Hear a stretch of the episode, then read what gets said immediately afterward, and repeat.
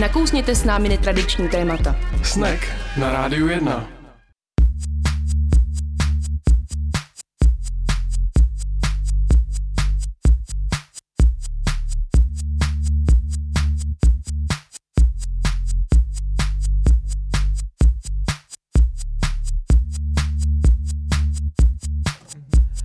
Pěkný podvečer po 6. hodině na rádiu 1 posloucháte pořad Snack a ve studiu je Anička a Tomáš. Ahoj. Ahoj. Dneska má svátek Gita, je 10. června. A my vysíláme v baráku, jehož se to bude tak trošku to dnešní povídání týkat. Nebude to přímo o studiu na růžku, ve kterém sedíme, ale bude to tady o jedné značce, která je všude kolem nás. Je to tak. Je to prima. Je to super. Jak se máš, Tomáši? Já jsem se chtěl ještě vrátit k minulému dílu, uh. uh, protože Viktor Mašát, uh, který nám psal a komentoval to, o čem jsme si povídali, tak ještě pak psal doplnění, které mě úplně nedošlo. A bohužel tam zmínil takovou smutnou věc, uh, která se týká mě a toho, co umím a neumím. A to bylo konkrétně spojeno s tím, že prej už na Atletáku na prvním stupni jsem se sám dokázal zbořit svým vlastním vtipem, takže jsem nebyl schopný ani běhat, takže to jenom jsem tady chtěl jako podotknout, že jsme minule uh, nepochopili správně Viktorovu poznámku. Jo, a že jsme zapomněli říct, že se neumíš nesmát vlastně vtip. Bohužel, protože to jsou ty nejlepší, no já vím. Jak se těšil na první vysílání po takové době s hostem těšil, opravdickým? Těšil a musím teda se přiznat, že jsem tomu nevěřil, že host dorazí. Měl jsem do poslední chvíle obavy, že to tak nebude a že tady zase budeme my dva předvádět eh, nějakou vlastní show, ale naštěstí tady host je, tak jsem rád, že se vracíme zase ke starým kolejím. Já taky. Jsou staré kole nějaký uh, oslý můstek?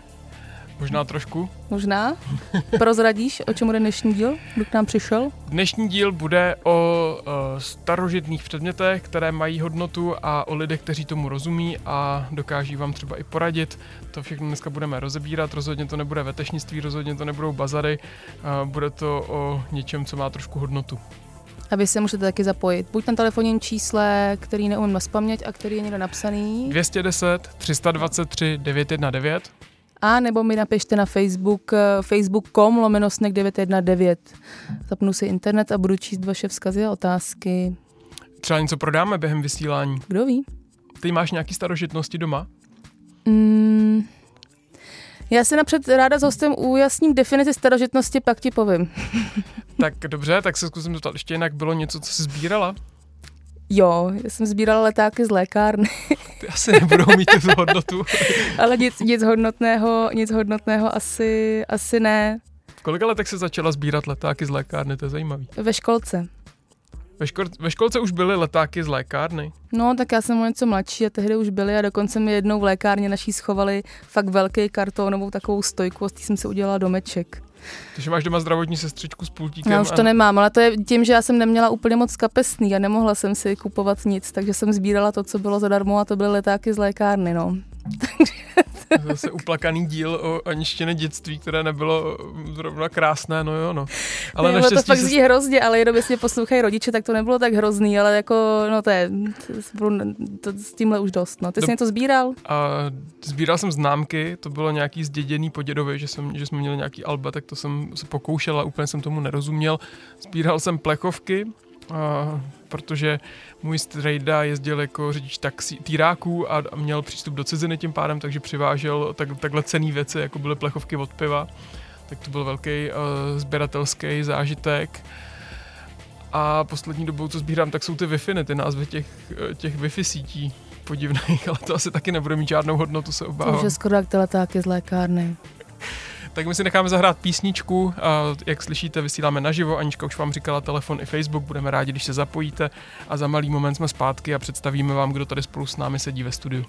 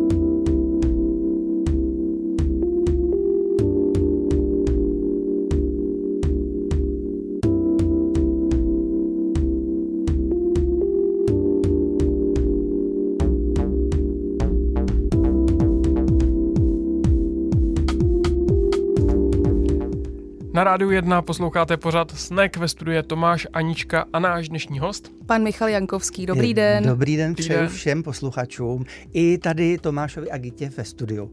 Aničce. Aničce. Gita má ten svátek, Gita to má ten svátek, má ale to je tady taky na displeji, to jste trefil dobře. Já se musím nejdřív zeptat, než se pustíme do rozhovoru. Mě zaujala vaše e-mailová adresa, kterou máte oficiálně na svých stránkách a to je 7 Michal. Mm-hmm, Sedmička vám tak. přináší štěstí? Je to tak trošku z pověrčivosti, ano. Jo, je to tak? je to tak. Věří lidi, kteří se pohybují kolem starožitnictví v pověry nebo jsou pověrčiví? Asi to bude velmi individuální. Uh-huh. No, ne, nemyslím, že by to bylo pravidlem, určitě ne. Já bych řekl, že mnozí jsou velmi pragmatičtí eh, a jak, jak bych tak řekl, o, obcházejí trošku to ezoterní a i, i tu numerologii, protože ona je tak trošičku ezoterní. Uh-huh. Je ze zákona nějaká definice na starožitnost, co to je a co není? V podstatě existuje. Já teď nevím přesně, eh, jestli teda to řeknu eh, tak, jak to tam má být, ale budu to brát z takového praktického, logického pohledu asi ono se to posouvá, že jo, s mhm. časem mm-hmm. prostě plynou léta, ale řekněme, že starožitné předměty by mohly být eh, třeba aspoň 50 let staré. Eh, ve starožitnostech se ale prodávají s výjimkami třeba díla autorů, kteří se nějakým způsobem prosadili už třeba 50 let zpátky, dodnes třeba žijí, takže jejich tvorba už nějak se dostala do povědomí a něco vytvoří dnes a v podstatě to patří také do té kategorie. Jsou to věci, věci, které eh, samozřejmě podléhají i různým eh, trendům, takže eh, ten čas je rozhodující. Nebudu asi za starožitnost užitné, v užitné hodnotě nějaké v užitém umění považovat něco, co je 30 let staré ta, těch 50 let, řekněme budiš, eh, jsou dnes trendy sběratelské 70. léta, 50. léta. Za mých počátků, což je asi tak 40 let zpátky, eh, v podstatě teprve eh, období Art Deco, to znamená zhruba 20. 30. léta, to se považovalo za starožitnosti. No a samozřejmě s časem se to také měnilo, že jestliže před stolety se někdo díval na starožitnost jako téma, tak 19. století v podstatě téma nebylo a starožitnost bylo teprve 18. století. Tam byl ten posun ještě daleko, daleko větší. Jste říkal počátky vaše, jak jste se k tomu vůbec dostal? Hmm. Já jsem vždycky měl zájem o výtvarné umění. E, to výtvarné umění také spadá do toho téma starožitnosti, hmm. to není jenom užité umění. No a mm, když jsem vlastně mm, skončil školu a já jsem z důvodu politických nemohl pokračovat ve studiu, maminka byla persekuovaná, e, protože se angažovala proti vstupu vojsk Varšavské smlouvy, hmm. takže my jsme byli opravdu na černé listině. E, takže jsem vlastně věděl, že nebudu moc na tu vysokou školu. To tehdy stranické kádry mamince dali rozhodně pocítit, že nemám ty otevřené dveře. E, a chtěl jsem mi dokonce e, studovat jazyky, třeba na aspoň střední ekonomickou školu zahraniční obchod. Také to všechno bylo znemožněno. No a protože jsem se zajímal o, o to starožitné, o to hodnotné, umělecké, tak jedna moje spolužačka pracovala na brigádě ve starožitnostech v Praze na uhelném trhu, ten obchod už tam dávno není. A protože znala ty moje koníčky, mimo jiné teda ten zájem o to umění výtvarné a tak, tak mě řekla, a co kdyby se tam šel zeptat? Eh, skončil jsem tehdy střední ekonomickou školu, eh, perspektiva vysokoškolská tam nebyla, hmm. tak jsem se tam šel zeptat a oni úplně shodou okolností opravdu někoho potřebovali. Tehdy byl velmi specificky eh, vymezený ten stav těch starožitníků. To bylo takové prestižní. To byl totiž jeden z mála oborů, kde ceny nediktoval stát. Hmm. A tím to bylo vzrušující. Byly jakési obecné předpisy, které, řekněme, stanovily přibližnou cenu, já nevím, komody z 18. století, takové či makové, takové, nebo eh, já nevím, gram stříbra, secese a podobně. Ale to byly velmi orientační před, eh, předpisy a vlastně na tom vedoucím mm, té prodejny, kterých bylo mimochodem v Praze asi jenom 12, dneska jich je asi 200, tak bylo aby on tu cenu nějakým způsobem stanovil. A to bylo opravdu zajímavé, protože ten stát vlastně tam nediktoval, byly tam eh, tedy takové volné možnosti tvorby ceny. No a já jsem se šel zeptat e, na ředitelství tehdy, které bylo na Spartě, tam někde na, e, na Letné, dnes už ta vila, to byla taková vila e, stará, je taková polorozbořená a oni zrovna hledali inventurníka. Na já jsem měl střední ekonomickou školu, oni potřebovali nějak, někoho mladého a tak mě prostě vzali a to byla obrovská zkušenost, protože já jsem tehdy mohl projít všemi těmi obchody Hmm. A i sklady starožitnickými, to byla velmi zajímavá zkušenost.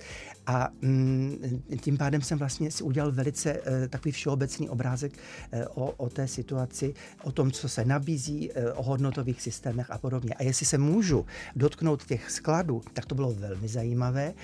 V Praze byly asi dva, tři takové kvázi bunkry na utajených místech, kde byly ukládány předměty, které byly buď zabavené těm lidem, kteří emigrovali v té době, nebo zemřeli bez dědiců a tam byly úplné poklady. E, ty ceny vlastně zůstávaly skoro stejné, nepřeceňovalo se to nějak zvlášť, takže tam jste mohli třeba, já nevím, v nějakém 80. roce si koupit věc eh, z konce 50. let, která v té době byla v určité ceně a ta cena téměř zůstala nezměněná. Byly tam kuriozity, byly tam velmi cené věci, bylo to, bylo to velmi, velmi zajímavé. A tam se opravdu dostal jen někdo z toho ředitelství, no a já se svým eh, tehdy vedoucím panem Vlháčkem jako, jako inventorník. Byla to úžasná zkušenost. Ten začátek je strašně zajímavý, co teď popisujete. Asi jsem se moc rozpovídal. Ne, ne, ne, vůbec ne. ne. Nechci to schazovat, snad se neurazíte, když řeknu, že jste k tomu přišel trošku jak slepý houslim, dejme tomu. Pořád. Víte, ale osud, jak... pozor, Tomáši. Dobře, tak osud, dobře, osud, sedu Michal. to vás vede někdy, jo, nevíme, jak to no všechno je, je. Je to tak. A po jaký době byste, už jste pos, mohl o sobě říct s klidným svědomím, že jste starožitník? Jak dlouho byste řekl, že to trvalo, hmm. než se člověk dostane do, hmm. do toho statusu? Hmm. Tomáši, dlouho.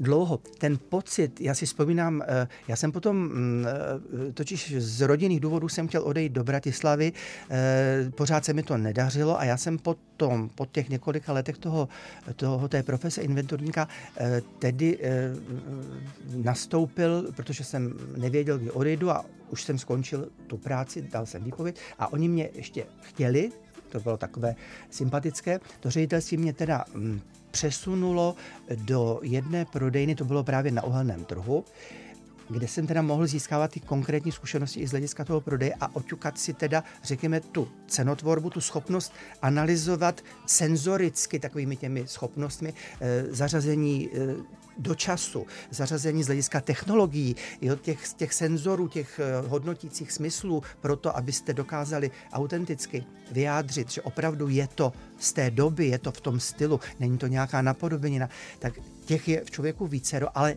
ta zkušenost je podstatná.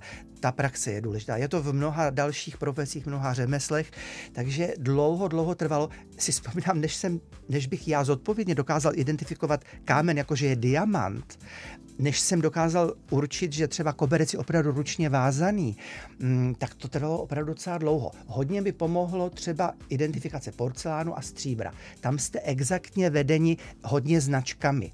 Samozřejmě i tam jsou různé napodobeniny, jsou tam falza, jsou tam repliky, jak u stříbra, tak u toho porcelánu. Ale tam vás vedl ten systém toho značení. Zatímco třeba u určení uh, autenticity obrazu, eh, třeba u některých jiných předmětů, tak tam to trvalo opravdu hodně dlouho. Takže když bych měl říct, kdy asi, tak to teda, to teda trvalo opravdu dlouho a Víte až kdy vlastně to bylo? Já jsem potom do té Bratislavy nakonec odešel, kde jsem teda ty starožitnosti také začal dělat, protože to vás chytne. To je téma nesmírně pestré, nekonečné a pořád se dostáváte k něčemu novému. Můžete být jakkoliv zběhlí, můžete mít zkušenosti, ale přesto pořád ještě se může stát cokoliv neočekávaného, že objevíte něco, co neznáte, nebo něco, co vás eh, vzruší doslova.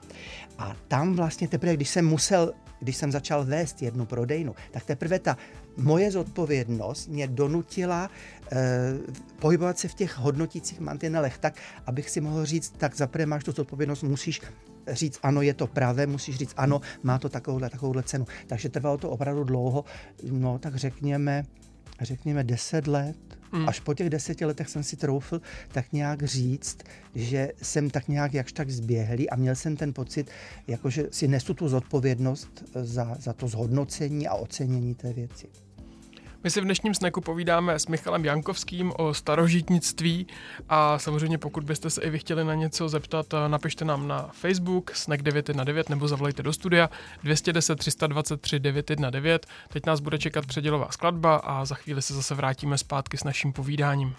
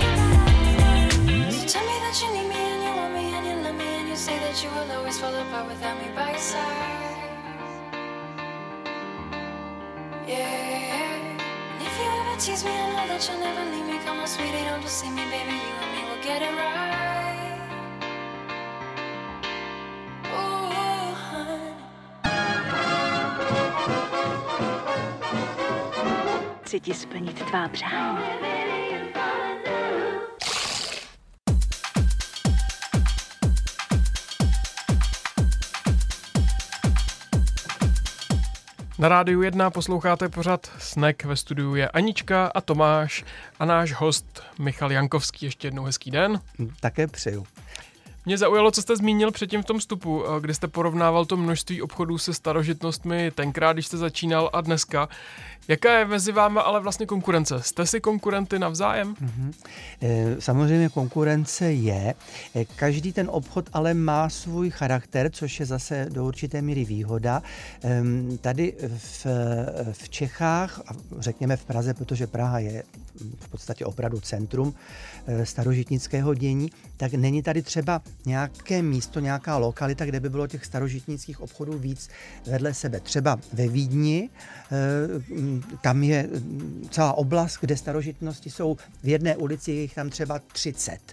A třeba kolem Auční síně Doroton, to je slavná Auční síň, nejstarší na světě. No a nejsou si konkurencí. Oni říkají, že když do té ulice vstoupí někdo, kdo jde do určitého obchodu, no tak tu ulici projde a samozřejmě se e, zastaví i v jiných obchodech, takže oni jsou vlastně rádi, že jsou pohromadě. To je jeden pohled. Druhý pohled je, že Samozřejmě e, je tam konkurence věcí, zase není tolik, musíme je různě schánět ale mm, já mám takový termín, e, říkám tomu spolupracující konkurence a s řadou svých kolegů prostě vycházíme právě tak dobře, že víme, že si můžeme vypomoct s prodejem, s nabídkou, se scháněním nějaké věci. Takže ano, e, samozřejmě konkurence je, ale já bych to řekl jako v určité eleganci. Aspoň v té Praze to tak já vnímám. Jaký charakter má váš obchod? E, obchod je zaměřený na bych řekl, dost kvalitní eh, předměty, ať už z oblasti užitého umění nebo toho výtvarného. Eh, mám rád galerijní prezentaci, takže říkám, že máme galerii se starožitnostmi, máme hm, hodně eh, předmětů z, řekněme, první třetiny 20. století, což znamená styl secese a art deco a kubismus. Eh, ten český kubismus to je vůbec takový fenomen a takový jakoby koníček. Eh, máme hodně zaměření na sklo, na užité umění té doby, ale máme tam třeba i předměty z 19. století a dokonce i z 15. století a dokonce i ještě starší. Eh, takže jde o tu kvalitu, jde o atmosféru toho obchodu.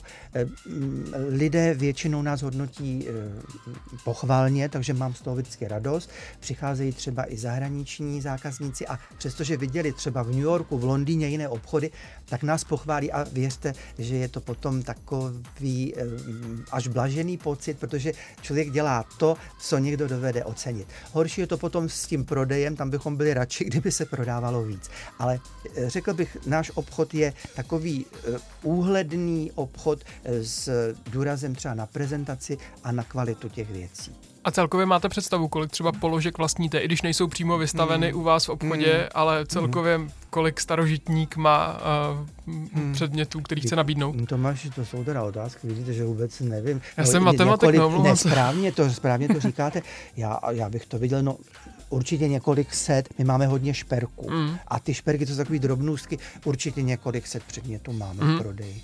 Máte nějaký hodně vychytaný systém na katalogizaci, protože mít tolik předmětů, hmm. mít v tom přehled a pořádek. Evidence to je, to je prostě opravdu oříšek a hmm. já nejsem zrovna pořádník, takže mě vlastně e, učí ten obchod být takovým systematičtějším, víc při zemi a právě díky té evidenci. My máme velkou většinu věcí v takzvaném komisionálním prodeji. To znamená, e, není to naše vlastní zboží. Když máte vlastní zboží, tak to někde zapatrošíte a nelámete si s tím hlavu tolik. Ale když za tou věcí je konkrétní zákazník, který si to kontroluje, eh, volá, přijde, tak samozřejmě tam ta zodpovědnost je daleko větší. Takže musíme v tom mít pořádek. Máme evidenci, kterou já jsem se ještě naučil mm, z těch dob, kdy jsem začínal, asi před těmi 40 lety.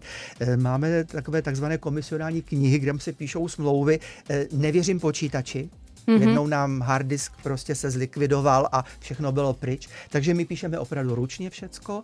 Eh, Je to číselná řada, takže se s tím nedá nějak moc manipulovat. Jo? A máme asi, já nevím, 10 těch knih, to jsou takové dlouhatý knížky, které vznikly někdy v 50. letech, možná ještě i dřív, jako systémově. No a takhle, takhle máme evidenci, no. Když nevěříte Každá věc má, promiňte, promiňte, Aničko, každá věc má svoje číslo, svou cenu, to zase musí být z hlediska kontroly, třeba když by přišla Česká obchodní inspekce, jo, to všechno musí být dohledatelné, pro, propojitelné s tou evidencí. Když ne- nevěříte počítači, jak jste na tom s e-shopy a posíláním věcí na dálku? Mm. E, t- Ta mm, internetová forma prodeje si získává stále větší oblibu a je to zcela pochopitelné. E, Nedá se to u všech věcí, tak řada zákazníků si ty věci chce opravdu ohmatat, prohlédnout. No. Musíte být důvěryhodný obchod, e, abyste mohli přes e, jo, tu internetovou prezentaci nabídnout, řekněme, něco za 100 tisíc korun. Těch položek za 100 tisíc korun, co se e, třeba prodají přes internet, zase tolik není. Ale aspoň na tom internetu ten zákazník si to může prohlédnout a pak přijde k nám. Ale opravdu také jsme prodali třeba i za 100 tisíc e, nějak nějakou soupravu třeba stříbrnou, která odešla eh, do Anglie, nebo e, granatovou soupravu šperků, která odešla na Slovensko. Tam potom zase platí samozřejmě poměrně přísné předpisy o vývozu starožitností. Ale e, ti lidé věřili té prezentaci, musí být dobré fotografie, musí mm-hmm. být dobrý popis, no a také, že ten obchod nebo ta galerie musí mít určitou dobrou, dobrou pověst. Vy sám nakupujete na internetu? Také, příležitostně také. také. Hm. Dneska třeba, víte, sedíte někde, hm, řekněme v Tokiu, mě napadlo Tokio, hm, sedíte někde, já nevím, třeba v Chicagu, no a nemůžete do Prahy, eh, jo, a teďka si eh, brouzáte, najdete tam určitou položku a chcete jí, no tak eh, je velmi jednoduché se skontaktovat mm-hmm. s tím prodejcem přes internet, že, jo, podat nějakou žádost, dohodnout platební a do, po, postup, jak dopravit ty věci. My jsme tady s Aničkou na začátku na odlehčení říkali, co jsme sbírali jako malí, ale co by mě u starožitnosti zajímalo, sběratelé je sbírají jakým způsobem? Zaměřují se na určitý segment, že by sbírali porcelán, obrazy nebo něco jiného, anebo, nebo to takhle neprobíhá a starožitnosti se sbírají podle jiného klíče? Hmm. Tomáši, platí to všelijak. E, Jsou e, třeba sběratele, kteří sbírají jenom konkrétní předmět. E, m, Máme jednoho velmi milého pana sběratele, který sbírá lázeňské pohárky. Určitě, když poslouchá, tak ví, o je řeč. Pak máme třeba sběratele, který, těch je víc, kteří sbírají třeba předměty, objekty z Združení výtvarníků Artěl. To je takový opravdu fenomén eh, moderního designu. Řada eh, architektů, designerů, slavných výtvarníků eh, se vlastně projevovala přes tohleto združení.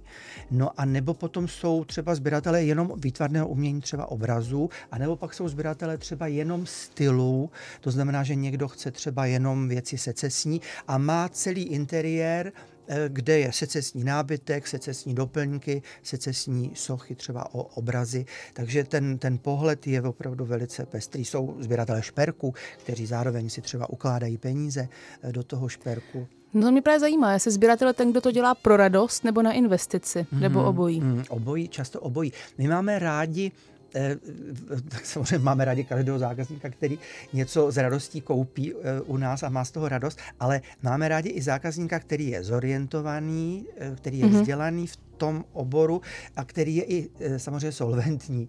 Eh, Jo? A mm, když eh, zákazník třeba neví, mm, tedy jestli se má rozhodnout pro danou věc, tak rádi teda poradíme, snažíme se, to je samozřejmé. Ale mm, ten zákazník, který má z věci radost pro, řekněme, historickou, uměleckou hodnotu a zároveň ví, že v tom si nějakým způsobem uloží ten svůj finanční nějaký obnos, tak ten je samozřejmě úplně ten nejlepší. A nevylučuje se to trošku, protože věci na investici se asi nemůžou moc používat, protože by se obouchaly. Mm, Někdy. Ale já mám, já mám zákazníky, kteří prostě ty věci chtějí používat. Takže nedávno jsme prodali hrneček asi za 45 tisíc míšeňský a náš zákazník na Facebooku eh, náhle koukám, tam ten hrníček vyfotil s kávou. On si prostě do toho, do toho tu kávu udělá, ale je to v pořádku. Pak dal do musí dávat pozor, jo, musí dávat opravdu pozor na to. Um, je tam samozřejmě určitá obava, nicméně um, jsou zákazníci, kteří ty věci prostě chtějí používat. Nábytek, svítidla, A pokud mluvíme tady o těch, kteří to eh, nakupují jako investici, Ano. mně není jasný, co za typ investice to je. To není určitě Hmm. krátkodobá investice, Právě. tak uh, Hmm. střednědobá, dlouhodobá, No, no, jak se no. pracuje se starožitnostmi, Mhm, které no. kupují jako investici? Tomáš, vy jste se připravil. To je velice důležitá otázka. Eh, U těch starožitností běžně se nedá úplně očekávat všeobecně u starožitností.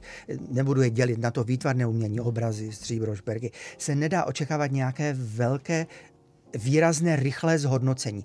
Může se stát třeba, že u světového trhu s diamanty, se zlatem, se stříbrem dojde k nějakým posunům, ale e, ta hodnota je tam víceméně trvalá. Ale jsou samozřejmě trendy různé. Takže může se i stát, že ta hodnota té starožitnosti, teď třeba stagnuje hodně porcelán, pominu ten hrneček, jo, ten byl tak unikátní, že e, těch 45 tisíc možná bylo i málo.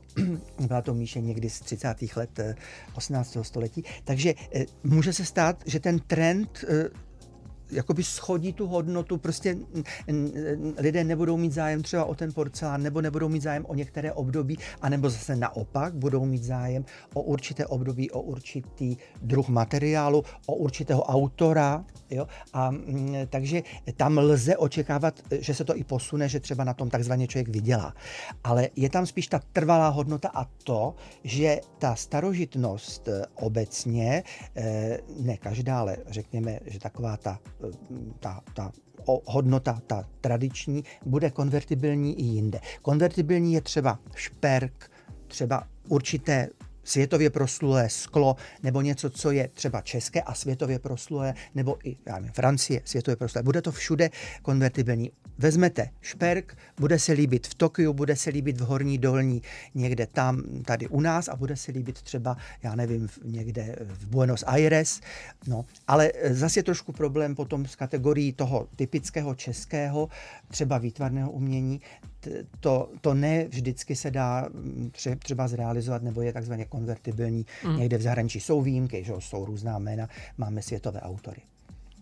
Nás teď bude čekat uh, reklamní brok, uh, tak na malý mo- moment přerušíme naše povídání. Já zopakuji kontakty do studia. Můžete napsat Aničce na Facebook snack 919 nebo teď během reklam můžete zavolat mimo éter na číslo 210 323 919 a my budeme uh, po za malou chvilku pokračovat v povídání s naším dnešním hostem Michalem Jankovským. We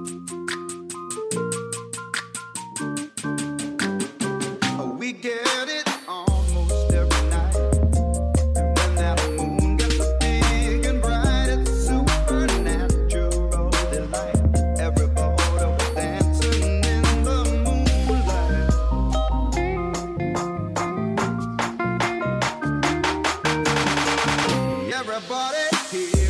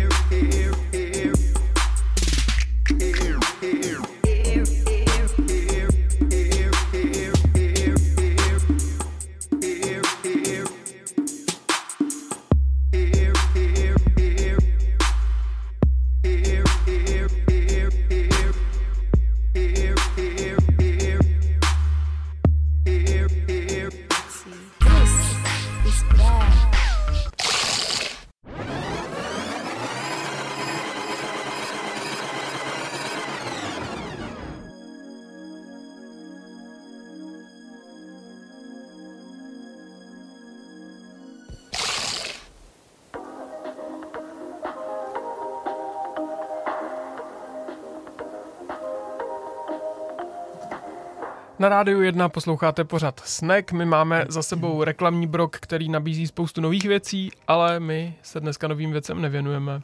Věnujeme se starým věcem s Michalem Jankovským. Naposledy dobrý večer. Dobrý večer všem. Pane Jankovský, můžu jenom prosím, eh, vy sám něco sbíráte? Sám, sám, doma? Já mám docela radost těch otázek.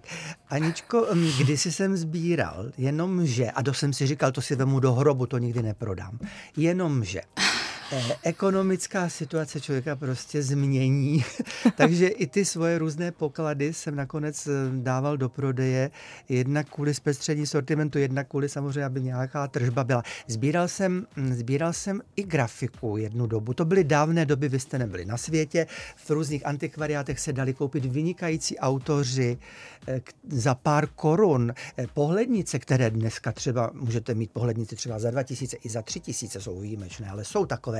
Tam byly po koruně po 50 halířích a sbíral jsem stříbrné dozičky. A sbíral jsem vlastně i to, co se mi líbilo.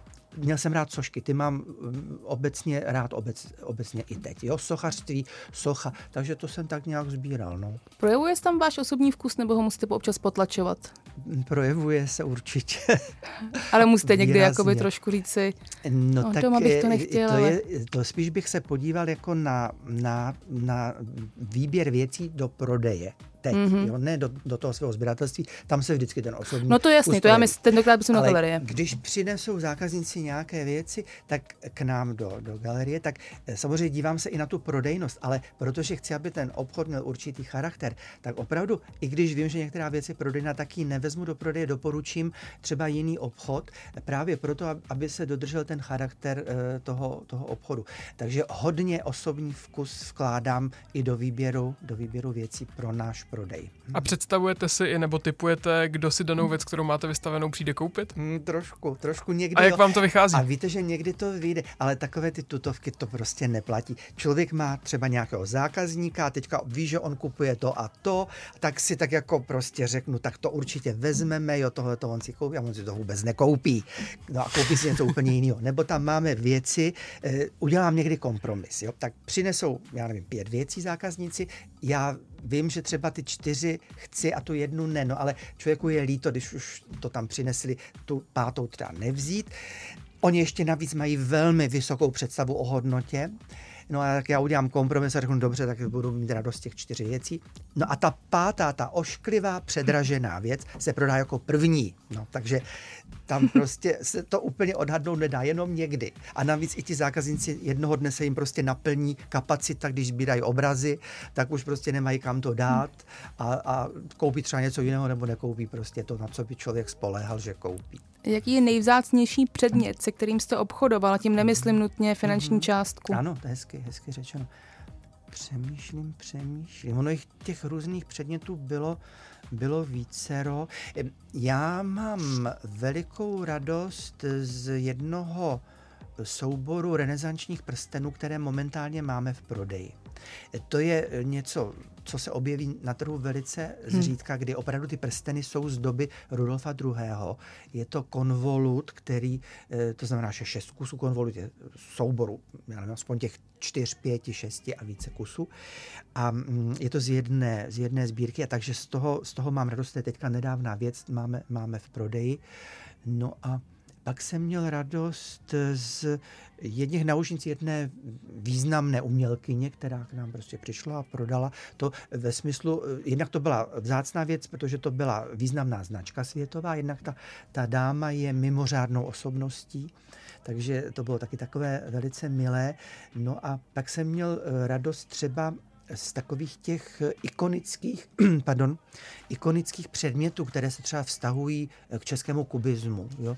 To, hmm. to může být třeba mm, mm, nějaká doza Pavla Janáka, jo? taková kubistická eh, v černobílém provedení. Jednou jsme od něho měli vejce. Vejce, které se vůbec v tom provedení, v kterém my jsme měli, nikde nevyskytovalo. Byla to úplná rarita. Takže tím, že člověk eh, žije v určitém profesním stereotypu, tak když pak něco je buď to ikonické, anebo to vybočuje z takového toho standardu eh, a je to hodnotově vysoko, tak z toho mývám velikánskou radost, no, když to někdo přinese. A pak mm, měl jsem radost i i z jednoho předmětu, který přinesla stará paní, nevěděla jeho hodnotu a pak byla velice potěšená, že, že se to třeba velice dobře prodalo. Tak to byla taková radost. Já mám vždycky radost, když jsou všichni spokojení.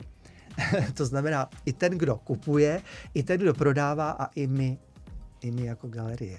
Já bych se chtěl zeptat ještě na ty kupující. Uh, je zájem o starožitnosti i mezi mladými lidmi, nebo je zájem o starožitnictví podmíněn nějakým statusem, věkem, pohlavím, vzděláním? Uh, pozorujete tam nějaké trendy? No tak já pozoruju ten trend, že ten zájem o starožitnosti u mladé generace teda jaksi je ochablý.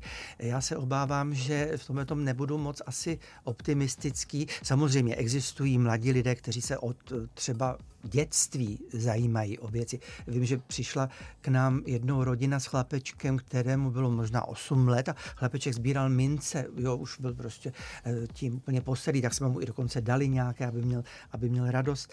Em, muži, ženy, tam bych to vůbec nerozlišoval. Eh, Bych řekl, že tedy eh, s věkem to trošku opravdu souvisí, že ta mladá generace eh, nenachází cestu k hodnotovému systému. Je tam řada povrchnosti a řada také neznalosti. Eh, Lidé se bojí starožitnosti, protože si neumí sami udělat třeba obrázek. Eh, Teďka možná budu trošku eh, komer, budu nepřátelský vůči konkurenci, ale zákazník který třeba jde kupovat šperk, on jde třeba do obchodu s novými věcmi, kde ty ceny jsou třeba i velmi vysoké, ale není tam jiná hodnota než ta momentální tržní. Zákazník koupí ten šperk, za týden je hodnota poloviční, protože tam není na čem stavět. Je to už použité zboží. A on nedůvěřuje sám sobě, ne, možná, že nedůvěřuje ani starožitníkům. Byla doba, kdy starožitníci neměli dobrou pověst. No, ale eh, kdyby důvěřoval eh, trošku víc sobě, anebo i tomu starožitníkovi, tak přijde a zjistí, že koupí lépe, protože koupí věc, která už má v sobě tu hodnotu, tu starožitnou, tu uměleckou, ta už tam prostě v tom je daná. A když ji bude chtít prodat třeba, já nevím, za rok, tak buď ji prodá s malou ztrátou, anebo třeba dostane alespoň to, co eh, do toho investoval. Tak mluvil jste uh, o těch solventních zákaznících, možná jsou mladí lidé, kteří ještě nedosáhli nějakého majetku, vlastně vystrašení z toho, že by to mohlo stát hodně peněz. A mohli byste je možná Hmm. Ano. uklidnit, že jsou třeba i nějaký drobnější kusy, který si člověk může dovolit Ano. i za cenu nižší než nové věci. Mhm. Aničko, máte pravdu. Je to otázka také peněz, protože ty starožitnosti, eh, pokud jsou opravdu hodnotné, tak mají tu svou nějakou hladinu cenovou a je pravda, že ne vždycky mladé generaci to může být eh, přístupné. A takové ty doby, jak jsem vzpomínal, že někde v antikvariátu jo, se dalo něco koupit velmi levně, tak ty jsou opravdu už pryč. Bude to tam samozřejmě taky hrát roli. No. Eh, Je ale škoda, že třeba víc mladá generace není vedena k těm té tradiční hodnotě. Jo, že jakoby víc eh, to klouže po, trošku po tom povrchu. Já jsem tomu tom optimistická, když vidím vlastně, kolik, eh, já nevím, úspěchů mají různé svepy, kdy si lidé mění věci, v modě nějaká upcyklace nebo recyklace věcí, tak si myslím, že Bo já osobně to asi vidím docela optimističtěji. A mohl byste prozradit tedy nějakou nižší cenovou hladinu, za kterou si u vás někdo, kdo ještě v životě nebyl v antikvariátu, protože se toho třeba bojí z nějakého důvodu, za jakou si lze u vás pořídit nějakou hezkou věc pro radost? Máme i levné, hezké věci. Když jsem říkal, že jsme zaměřeni na kvalitu, tak to opravdu neznamená, že vždycky to Mhm. musí být nějaká výrazná cena. Ta kvalita musí odpovídat, že jo, nějak té, No té, jistě, té jistě. obecné hodnotě.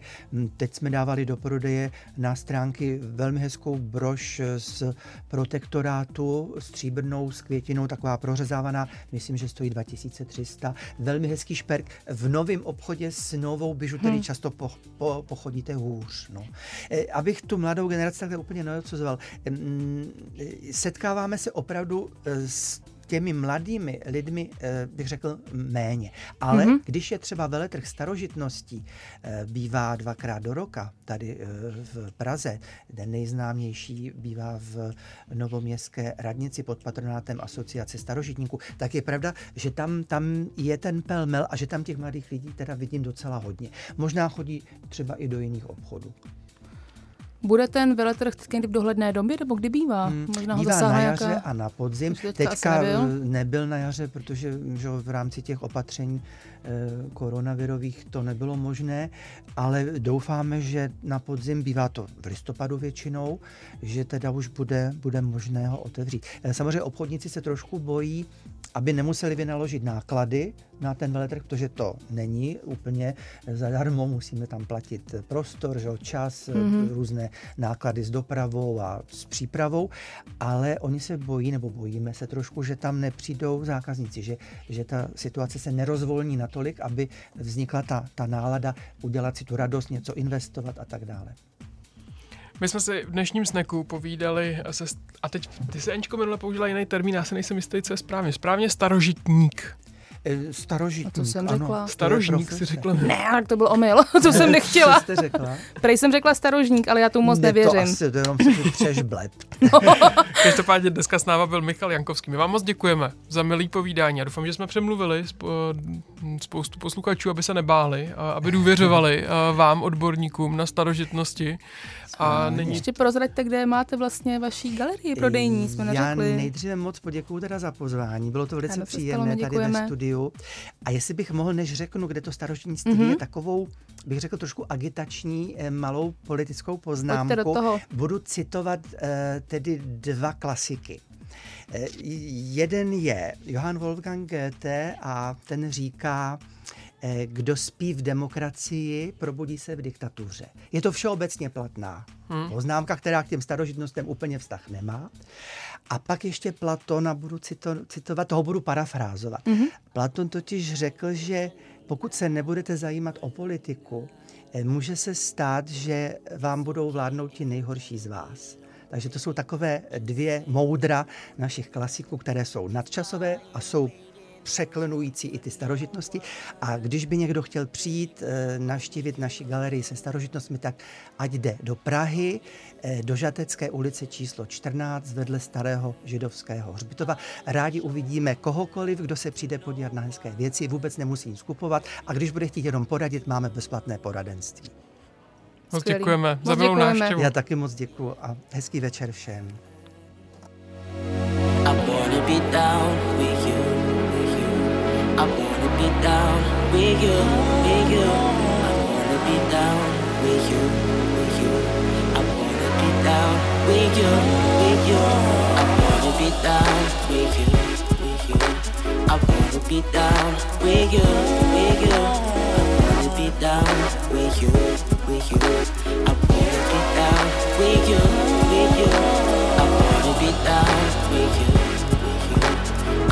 Be down with you, with you. I wanna be down with you, with you. I wanna be down with you, with you. I've been trying for long now, for long now. It's okay if you wanna be alone, baby girl. Just say if you wanna be. And I ain't replacing a thing. Cause I ain't been this happy for minute. Every day's another day, we keep on sinning. Good will come my way, God willing. I am sure, I am sure. Yes, I am sure now, sure now.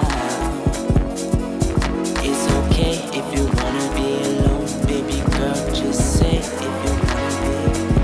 Cause I ain't waiting around for no one. Baby girl, only you.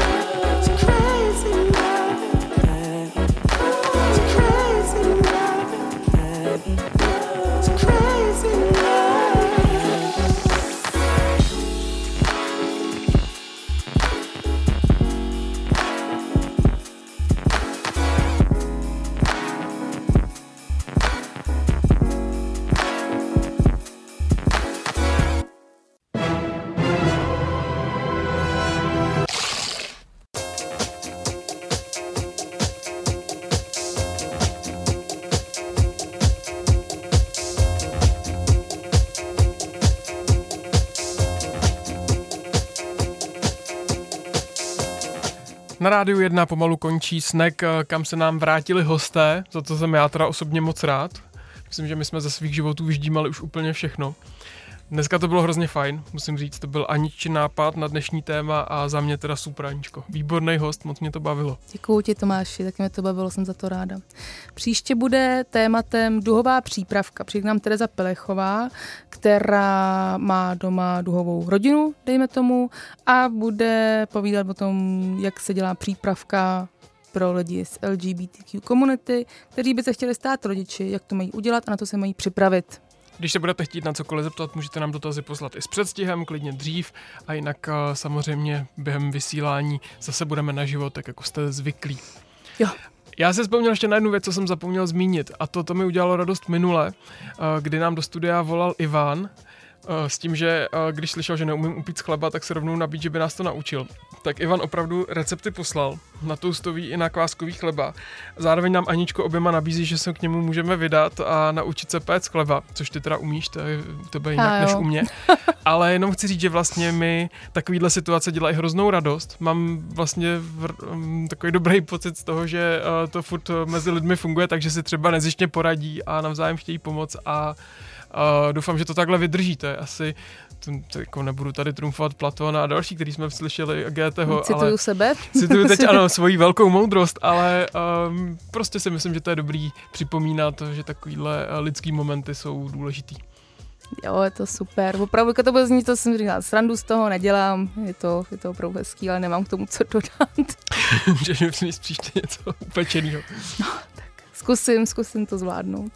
Kdybyste si tenhle díl chtěli pustit znovu, tak eh, dnes večer nebo možná zítra uh, ho najdete na našich, uh, na všech podcastových službách, pokud zadáte adresu snack mezera 919 a my se tedy opět vrátíme i k verzi bez hudby pro ty z vás, kteří hudbu rádi nemají, takže uh, i na Snack Bites je druhá varianta, kde uslyšíte jenom mluvené slovo bez písniček. To již snad zítra bude všechno nahráno.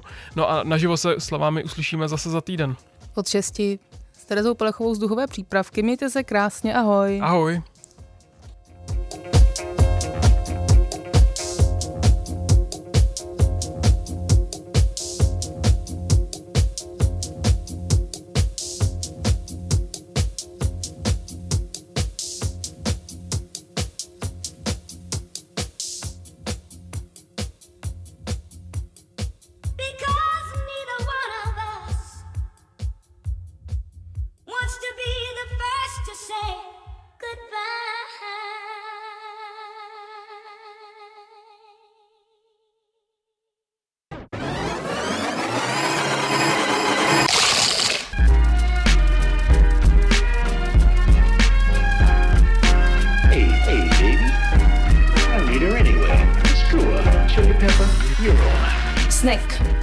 Svačina pro váš metabolismus se podává každou středu od 6 na 919 FM.